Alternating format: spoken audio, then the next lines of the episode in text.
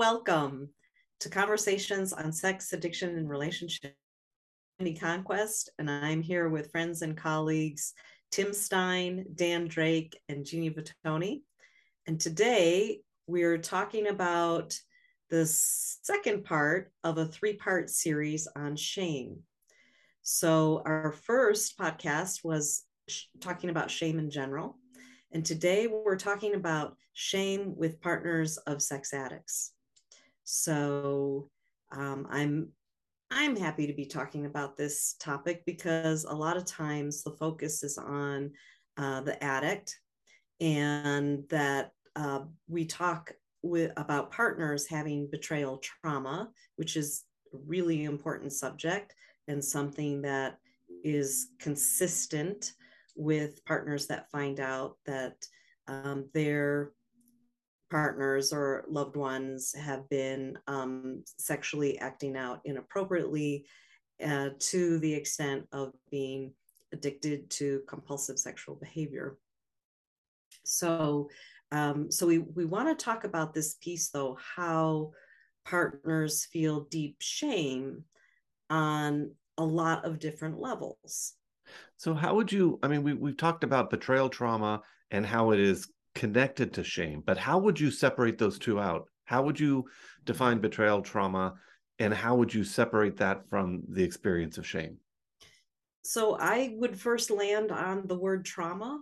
Mm-hmm. So, a lot of people don't realize, or it's hard to understand that when someone finds out that they are in a, a, close, intimate relationship with someone that has been chronically lying to them and also chronically acting out with others uh, sexually, secretly, that that causes a traumatic experience. So uh, it's a great question, Tim. Is shame a byproduct of the betrayal trauma? Is it a totally separate thing? Um, that's, I think, this sort of a great question. What I'm do you really, all? I'm, well, I'm really glad we're talking about this because I think for people who are outside of that experience, they don't really understand how. Sh- why would the partner feel shame if they're the ones being lied to? Mm-hmm. And for people who are inside the situation as someone who's experienced this or practitioner, we absolutely see that a lot of partners have shame for many different reasons that um, we would maybe call carried shame, like shame for his behavior, even though I didn't do it. And so I, I'm glad we're talking about it because I feel like it gives voice for a lot of people who are like, why do I feel ashamed? And then they worry and self doubt. Mm-hmm. So by validating their experience, as we're doing just by naming this episode, part two, you know, I, I'm I'm really glad we're doing this. I wonder if it would be helpful for each of us to go through and start naming all the different ways that partners feel shame. So um, so so I can start with a social shame. So um, when you know um, when my neighbors find out that this has been happening or um, people at work find out that that this has been happening that, that i feel ashamed um, that, that that this just that this has happened in my marriage mm-hmm. so i'll name that piece mm-hmm.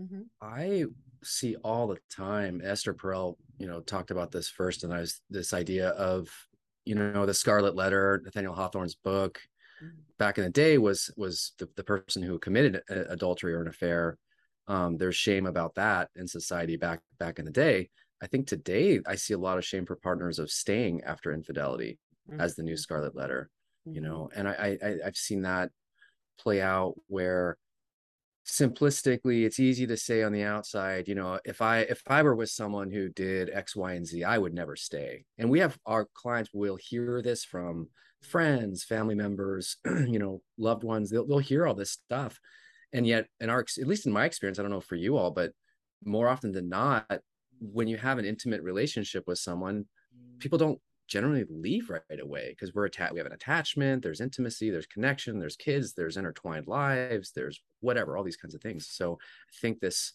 simplistic idea that that someone's going to leave after infidelity isn't generally what plays out. People tend to stay. And then how do we sit with this idea that like we're not supposed to stay after someone treats us this way? So theoretically, we're not supposed to. Yeah, yeah, yeah. I was thinking with with your example, Dan. You know, two parts of shame that they're staying, that external, like my neighbors, you know, are thinking less of me.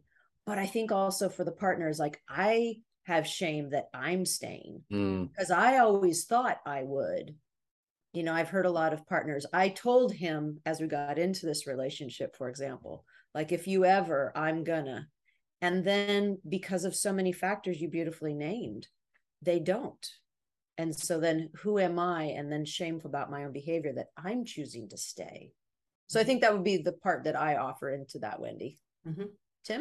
Yeah, when I think about the shame that we're talking about, and I, I frame it as on one end of the continuum of shame is embarrassment, and that's not what we're talking about. We're talking about that feeling less than or fear of being judged as less than.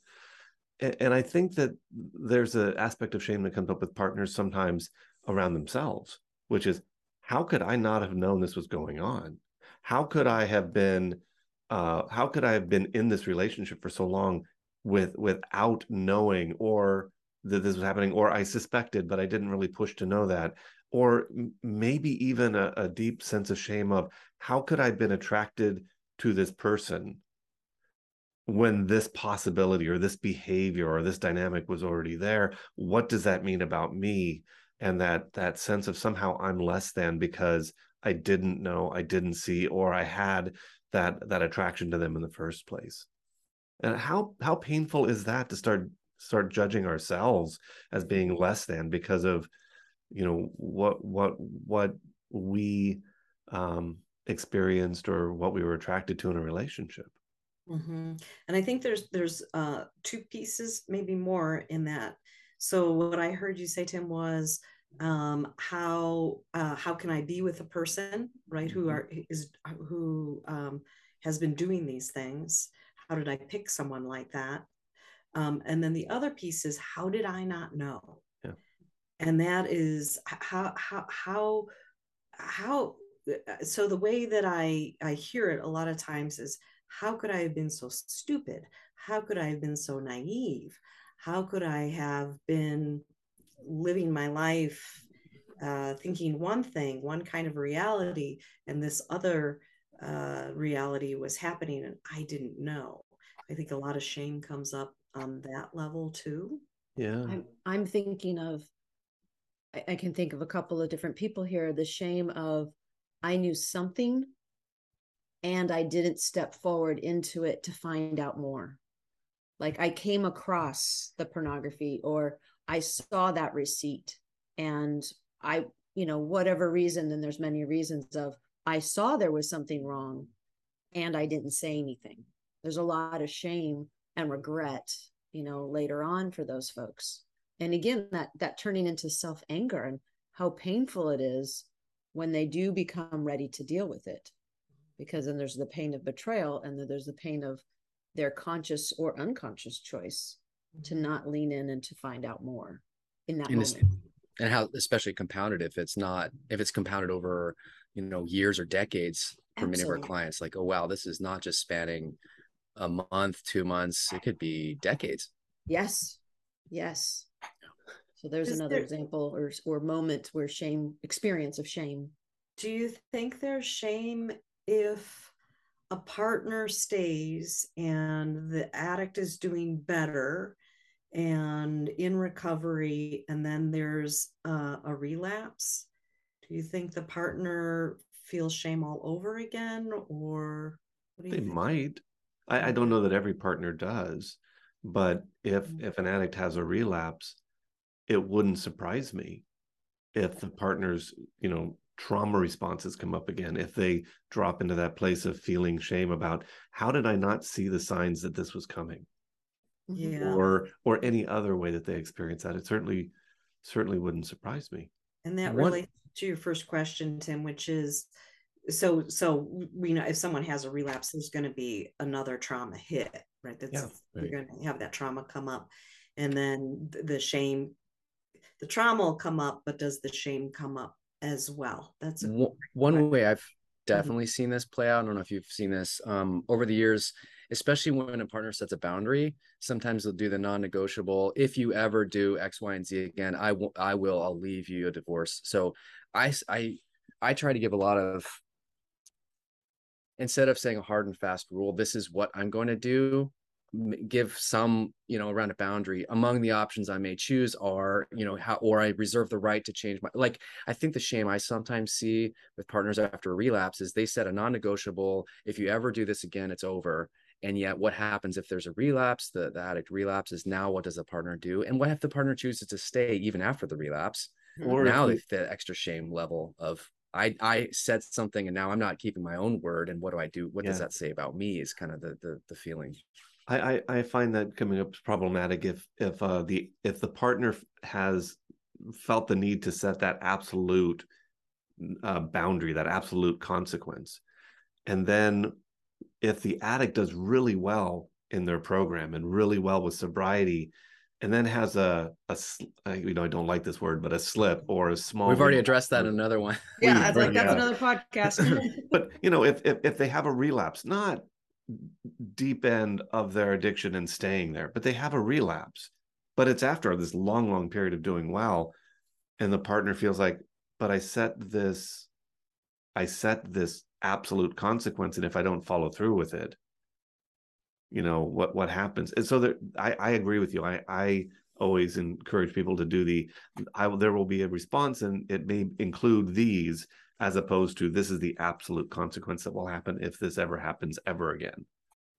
Dan, I want to come back because in our in our talk about shame, there's also like here's an idea, here's a suggestion of ways to structure responses so you don't accidentally put yourself in a place that you might experience shame later. For example, with the non-negotiables, it's here's a list of things I may choose to do and I just kind of want to pause there and and let the, the listeners hear that part because there's some work if you if you do some structuring should you get into a relapse situation with your loved one you know that you've got some wiggle room for yourself so you haven't put yourself into a i don't know if i want to follow that and if i don't will i feel more shame? So i just kind of want to slow down and highlight that of you know what dan said and, and you know it, here's a list of options of things i may choose to do. And that you have some good options and what you you get to do what feels right for you in that moment. That's a way to avoid some additional shame maybe later. So for those who are listening and watching this is conversations on sex addiction and relationships. And today we're talking about shame for partners of sex addicts. This is uh, part two of a three part series on shame. So, we basically created um, a list of ways that shame can manifest for the partner. And what I want to address is the piece of I came across some information and I didn't say anything, and I feel really ashamed about that. Mm-hmm. Um, so, I, what I find is that partners a lot of times get criticized um, or um, um, or taken to task uh, for their denial, and I put that in quotes for the for for being in denial. And um, I really believe that when um, when information is coming into the partner's world, that many times she is aware on, or he, she or he is aware on some level, but um, there's this challenge with but i trust right i trust my partner. So the moment that we stop trusting is the moment that suspicion comes in or and so there's that piece. There's also the piece of am i seeing this correctly?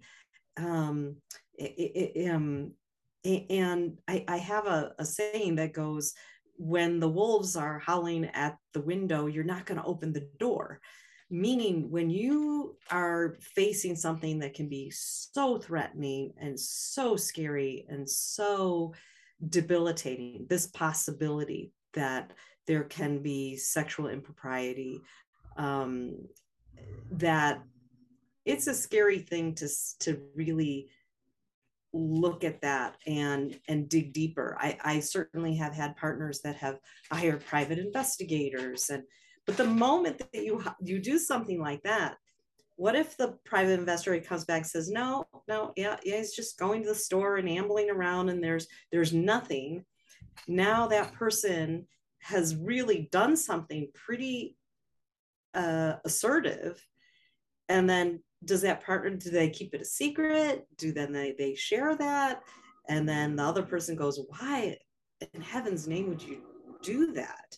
So I, you know i want to say it, it it can be shameful of saying wow I, I i knew but i didn't do anything but there's a lot of i think uh, wisdom in perhaps waiting um, wisdom in saying boy i i I don't know, but I'll just be more aware or I will I at, at, the end of the day if something's going on I can say I totally trusted.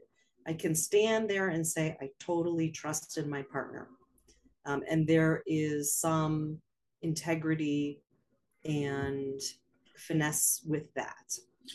And isn't there I was just thinking of one one piece that's that's usually part of the story if if the scenario you're painting is active denial, gaslighting, lying by the addict themselves. So not only maybe the partner can see something, but then you have an alibi being shared or dismissal or kind of uh, you know bypassing the partner's intuition and all these kinds of things that go on. So I actually love. I, I find this a really compassionate approach. Janice Caudill, I've heard her use it. I don't know if she got it somewhere else, but um, I'll credit her with it. The idea of hindsight signs um, when you look backwards. So why didn't I see this or this happened? I knew this. Um, all of us have better vision 2020 when we're looking backwards, when we can see now it's I'm spanning two decades and I can see there's this incident that didn't quite sit right. I didn't, it got explained away, or I just didn't do anything with it. And then I had this and I had this and I had this. Now that I can look back, I can see a, a bigger picture. But looking at these as hindsight signs, not judgmentally, just saying, oh, now I can see them, but it's with the frame of at the time i didn't know what i was looking for. I trusted my my spouse or partner. Why wouldn't i? Because that's what we do in a relationship. It's more it's more normal. It's it's it's pathological if i'm getting into a relationship not trusting someone right? Like that's more mm-hmm. problematic. So why wouldn't i trust someone that they are who they say they are until I'm glad, until something else is shown differently right? I'm glad you you said that dan because that's exactly what i was thinking of is we want in healthy relationships you want trust you want a relationship where you can trust what someone's saying and they can trust you. That is the i that's the ideal. That's what we're all going for. And i and i think partners tend to be self-critical when they say i why was i trusting mm. him? You know and so because it's beautiful. That's right. what we do. That's, that's what amazing, we want to do. Intimacy. that's a good thing. And you were not controlling of the deception of your loved one. But to to self blame which creates the shame of I shouldn't have trusted. Why was I doing that? You know, it's like, no, that's a beautiful thing. We don't want trusting to be a pathological. And I really liked how you just explained that and shared that a little bit.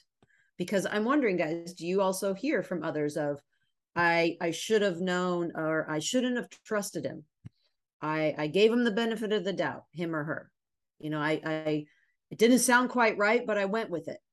And then they're self-blaming, which is shame of why they gave their loved one the benefit of the doubt.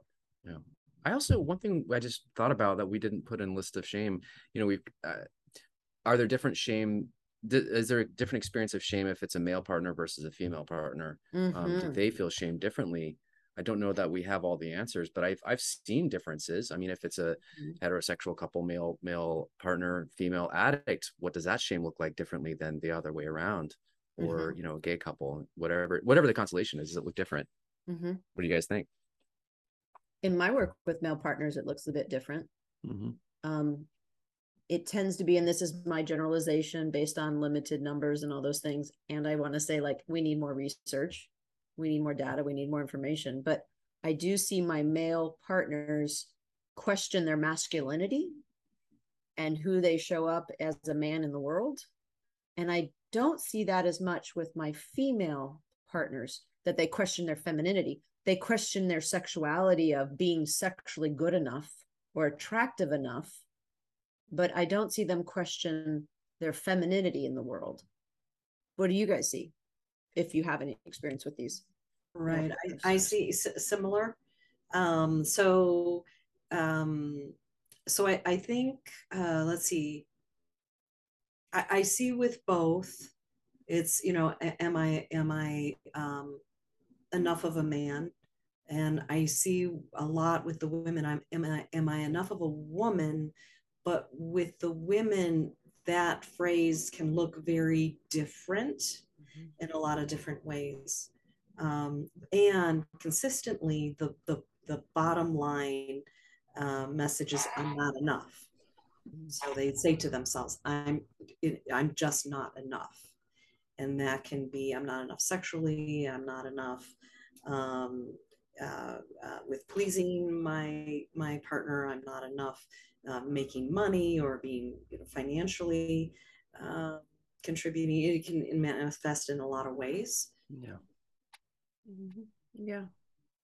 So, what does the healing process for partners look like? Mm-hmm. Mm-hmm. I, when you guys were talking about, and and, and I'm going to push on the, the other side here, which might be a little controversial, but when, when you're talking about we don't want to blame. Of course, we want to trust our partner. We want to do that. But there's the piece about healing from shame, which is I don't care who you are, addict, partner, or, you know, um, civilian out there who has nothing to do with addiction. When we're healing from our own shame in that process, there's an importance of being willing to embrace accountability, which doesn't mean that I'm judging myself as bad, but it's it, it is saying, you know, in hindsight, I wish I'd handled that differently, or I didn't handle that the way that I wish I would have, or I I there were these sim- signals that were there that I ignored, and I wish I hadn't. And my experience is when we don't embrace or step into that accountability and struggle with it, if we just sort of automatically give ourselves a pass and say, well, you know, that's that's not on me. I I I, I find that the the wounds of the shame linger a little bit longer and are are more difficult to shake off than people who are willing to step in and struggle with accountability and find their way through that to find grace and forgiveness on the other side. Okay. So yeah, I wonder if we want to keep well, that in. yeah. I'm having a big reaction. I know. To yeah. the word accountability. Yeah, I was going to frame it differently. Yeah. Okay. For me, that feels very um addict related. It feels um punitive. It feels a bit blaming. And so I want to find another word. I, I hear, and I think what I hear you saying is how can anyone who's dealing with anything have self agency and increase capacity to work on their own experiences and make a progress of growth. So what I heard when Tim was talking, the word that popped in my head was differentiation. You know, okay. so this is a term that um, we talk about a lot when, with um, adolescents uh, differentiating from their parents when they get to be a certain age. And it's this piece of saying you're you and i'm me and we we can have a relationship but but we're different. Um and we're similar we can be similar in a lot of ways but i am not you and you are not me um and so with enmeshment and we've done an, an episode on enmeshment differentiation is um not encouraged um, and not supported um, so the, the idea is that that kiddo merges with the parent.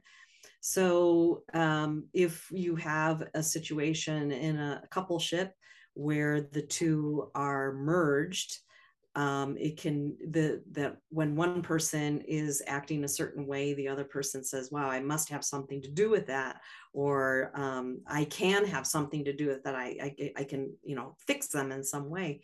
And so, what I see is that when a couple is in recovery and they get to a certain stage, that um, the partner is able to say, you know, I I am not responsible for what mm-hmm. you did, and um, it it some partners will go to the, the the point of saying this is your problem. This is your issue. You need to fix it. You need to deal with it. Um, i'm not a fan of that stance. It sounds very aggressive to me um, and very uh, cut off cold. Um, so what i prefer is this piece of wow there was there's something happening for you um, and I am in support of you figuring it out.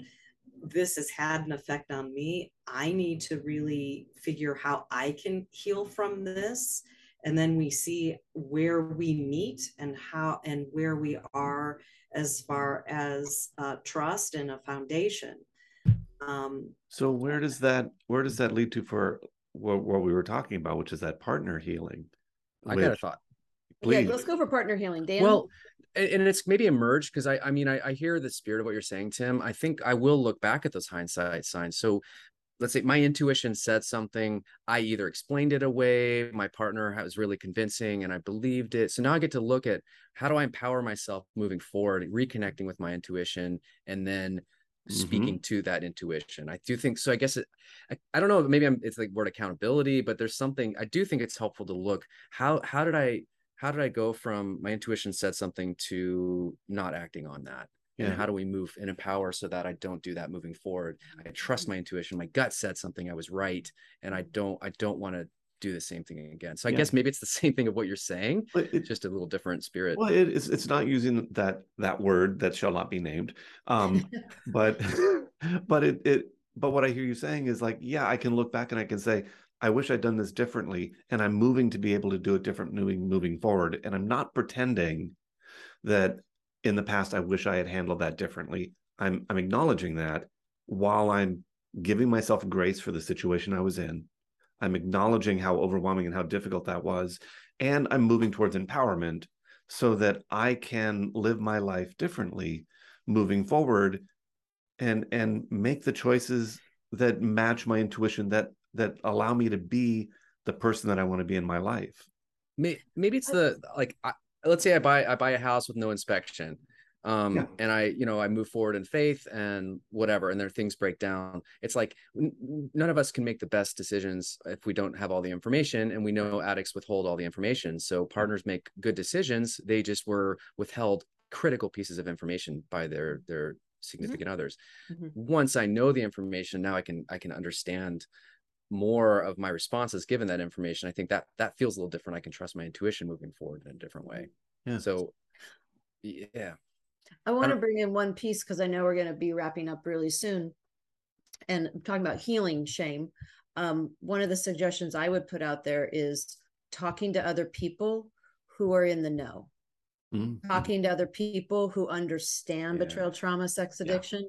because if and and this is nothing against the folks who are on the outside of the experience but sometimes if you seek counsel for so for excuse me from folks who are outside they'll give you their best that they've got absolutely they love you they support you they want to give you hope and help but sometimes because they're uneducated in this area their their words might be more help uh, harmful yeah. so getting help within this community there's there's lots of resources that will help validate the experience so it doesn't fully uh, further impact or impound it's better word the shame so. Seeking good counsel with other people especially Absolutely. in peer support so i don't want to make this addict focus but as we're sort of wrapping this up um, i wonder if there is some quick things that we would suggest to addicts of what they can do to support their partner as their partner is dealing with moving through and healing from their uh, their shame hmm. well to me one one first of all the addict can certainly not continue to lie gaslight blame shift that absolutely that has to stop. So i think that that's the first thing. I would say definitely for the addict to reassure the partner i did this i lied to you um, you know really taking responsibility and accountability for their own behaviors and saying this wasn't you didn't do anything here. This this was this was me that caused the the rupture here. I think that can go a long way to, to for the for the partner to not try and take this on mm-hmm. for himself yeah what else do you guys we're, think I think the words "this wasn't your fault" are, are really powerful for the addict to say to the partner. I was going to say one thing, which was, and if the addict is in a place of good recovery and can get to this, is um, expressing remorse for yeah. the impact of their behavior on the betrayed partner. I think that really does help a partner with, deal with the shame. Right. when their loved one gets how it's created the shame experience and their pain. I think the the last piece I would throw in is for the addict to give the their partner the autonomy to figure out what their healing path looks like for this instead of what we see addicts do sometimes step in and say oh let me tell you how you're supposed to heal your shame because i know mm-hmm. and to be able to step back and say whatever your path is i will support you mm-hmm. and and i'll support you for however long it takes because addicts can get um, impatient yeah. with the healing of the partner yeah.